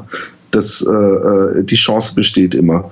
Und schön, dass wir, Roman, dass du es auch mal zeitlich wieder einrichten konntest. Wir müssen auch gleich jetzt noch über eine eventuelle Regelmäßigkeit dieses Podcasts debattieren, aber das wollen wir nicht vor unseren Hörern machen. Und ich höre auch im Hintergrund schon die Musik reinkommen. Und schreibt uns, vielleicht wollt ihr auch mal Gast sein, habt eine kleine Anekdote beizusteuern, um uns alle ein wenig zu belustigen oder zu entertainen oder in Spannung zu versetzen. Und wir sagen tschüss. Baba. Tschüss.